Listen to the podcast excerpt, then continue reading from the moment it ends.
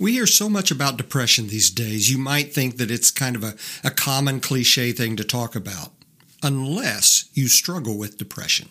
Then depression is anything but common and cliche. And even if you don't suffer with depression, it's a pretty safe bet that someone you know and love does. So today, let's talk about depression. Welcome to the Quick Counsel Podcast, where we will give you a simple and practical understanding of counseling issues and how they might apply to your life. Here's your host, pastoral counselor Brett Legg. I was sitting in my office a few months ago when someone lightly tapped on my door. As a pastoral counselor serving in a church, this is not unusual, but when the person stepped into the room, I knew something was seriously wrong. Their shoulders were slumped and lowered, their head was down, their countenance was fallen, and they looked like they were trying to hold back an ocean of tears. I ushered them in and closed the door as they slumped deep into the sofa in my office. Once they had told me their name, I asked what was going on, and with their head down and their eyes averted, they said, "I can't do this anymore." That was all they said. We both sat there, and the silence hung heavy in the office. So finally I asked, "What can't you do anymore?" And their response was, "Life. I cannot live like this anymore." So with a little prompting, they went on to tell me that they were struggling with depression and anxiety, and that it was making their life unmanageable and unwanted. So I asked the question, "Have you ever thought about killing yourself?" With very little hesitation, they said, "Yes." And then I asked, "How recently have you thought about killing yourself?" And they said, "In the last few days." Well, I knew this was serious. So we talked a little more, and then they raised their head, looked me in the eye, and asked, "Am I insane?" The question broke my heart. I quickly said, "You are not insane." And then their mood seemed to lighten a little bit. And they raised their head up a little bit. And then we went on to talk about depression, both its causes and its treatments. So many people are confused and misinformed about depression. Though it's better than it used to be, depression still carries with it a stigma and a shame that keeps people from talking about it and keeps them from getting help. The National Institute of Mental Health estimates that of the adults in the U S, roughly seven point eight percent of adults, that's over nineteen million adults, have had at least one episode of major depression. three percent have had dysthymia, which is kind of a chronic, ongoing depression. one percent develop bipolar depression. five percent experience seasonal depression, or SAD, seasonal affective disorder. And between six point five percent and twenty percent of women will develop postpartum depression after delivering a baby. So when you add all those stats up from all the various types of depression, you find that over twenty percent of the U S population will struggle with depression at one time or another. And many of these statistics are pre-pandemic statistics, which means that the numbers are probably higher. Depression is a real and pressing problem. So today, we're going to talk about depression.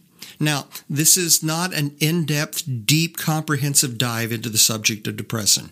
And since I'm not a doctor, I can't give you any medical advice. But we can talk generally about the symptoms and the causes and the treatments of depression. So let's talk about the symptoms of depression. There are some general symptoms I listen for if I suspect someone is struggling with depression. One is problems with their sleep.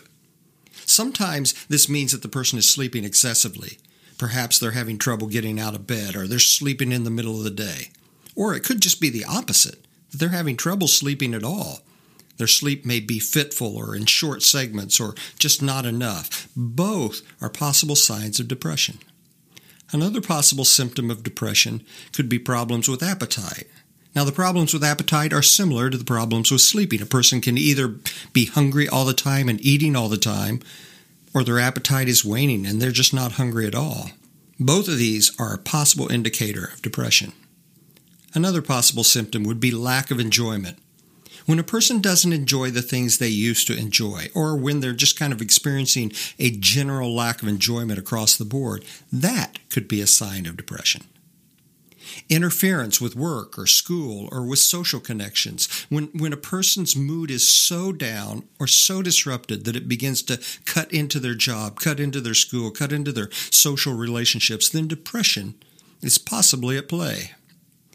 And finally, certainly when a person is having thoughts of self-harm or suicide, or if they're actually acting on those thoughts and impulses, then depression is most probably at work. Now, you may be thinking, well, I've not had any self-harm or suicidal thoughts, but I've had some of these others, so does that mean I'm suffering with depression? And the answer is, not necessarily. We all get down sometimes and have the blues sometimes, but feeling down tends to come and go with the situations and the circumstances. But with depression, these symptoms last longer and are more intense. The symptoms are more pervasive, more deeply entrenched in our lives. They don't come and go, they come and stay. These are the symptoms of depression, or at least some of them. So now let's look at some of the causes of depression. Depression can be triggered and fueled by a lot of different things.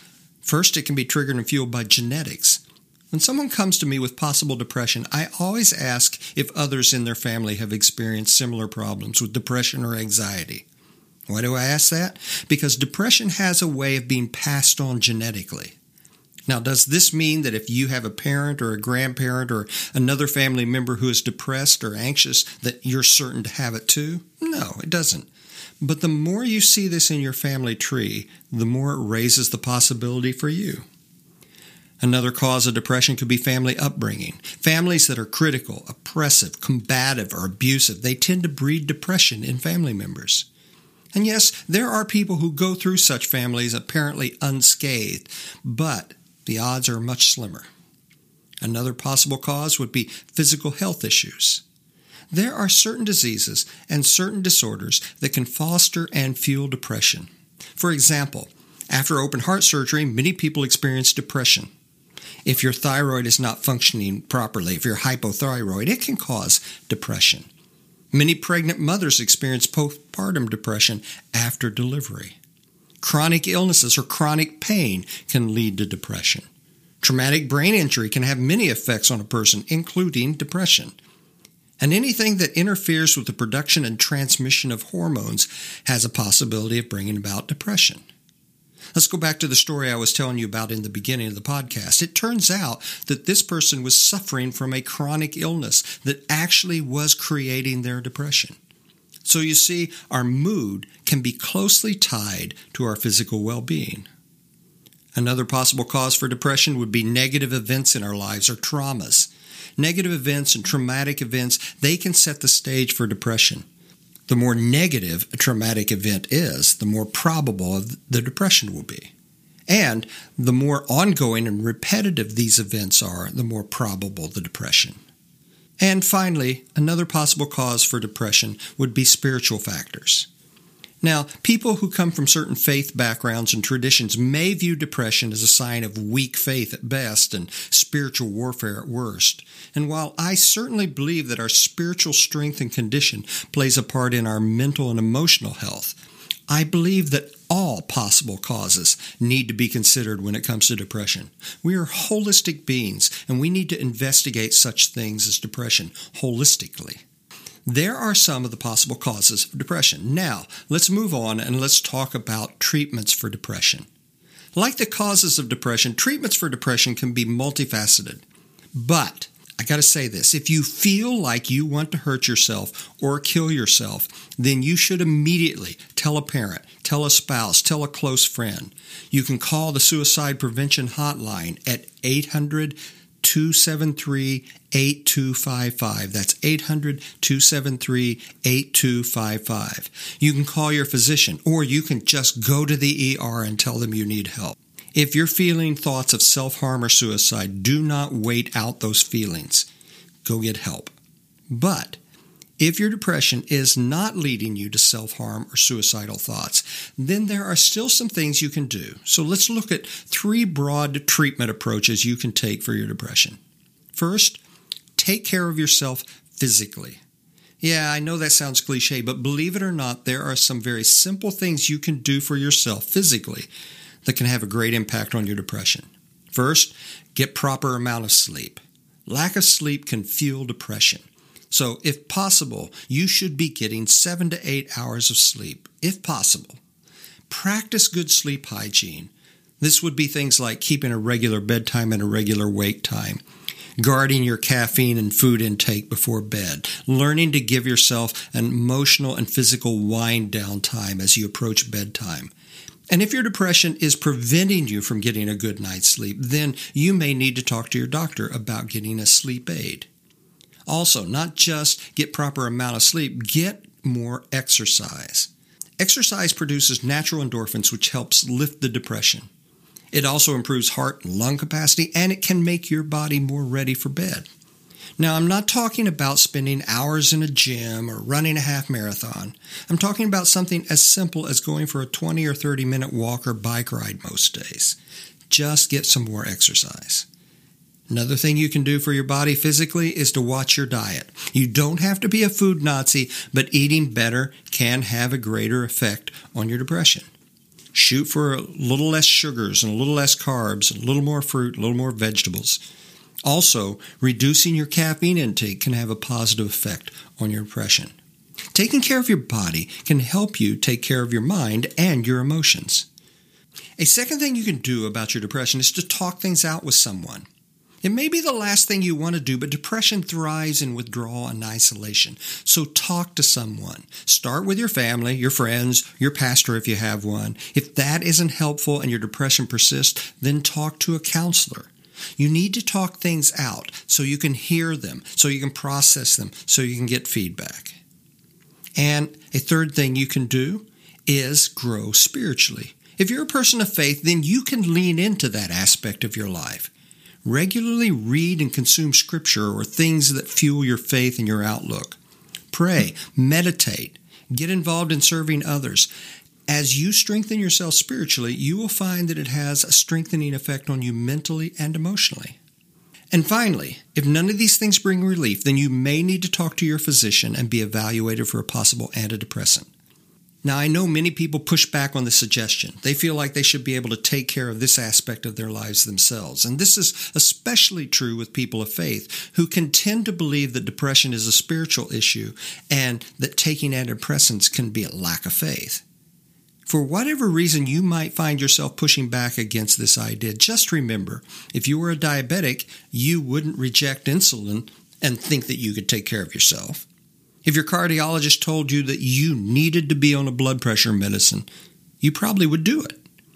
And if you've ever taken an aspirin or a Tylenol for a stress headache, then you've proven you're not against medicine to help when you need it. Your brain is just another organ of the body, and like any other organ, it may occasionally, occasionally need some help. All right, let's let's do a final thought here. No one is above experiencing depression. No one. So if and when this happens, remember, first, depression is a multifaceted issue. It needs to be addressed on more than one front. And second, treating depression can require some time and patience. Depression rarely goes away overnight, even if you're taking an antidepressant. An antidepressant can take four to six weeks just to reach a therapeutic level, and even then, it may still need tweaked and adjusted. But experiencing depression doesn't mean you're crazy or you're insane. It means you're a human being living in a difficult world with difficult circumstances that can produce difficult reactions. Give yourself some grace, cut yourself some slack, and do whatever you need to do to overcome the depression and get to the point where you can be the person you want to be. Hey, I know this is a difficult subject, but I hope you found it helpful. And if you know someone who would benefit from hearing this episode, please pass it on to them. If you'd like to check out more from me, you can go to Brett Legg dot com, that's one T and two G's, or you can follow me on Facebook, Instagram, Twitter, or YouTube. So I hope you have a great week. I hope your week is filled with more ups than downs, and I hope you'll join us again for the next Quick Counsel. Thanks for joining us today for Quick Counsel. This podcast is meant to give you a simple understanding of counseling issues and is in no way intended as a substitute for professional counseling or therapy. If you feel you need further help, please contact a local counselor, therapist, or physician. Thanks for listening, and we hope you will join us for the next episode of Quick Counsel.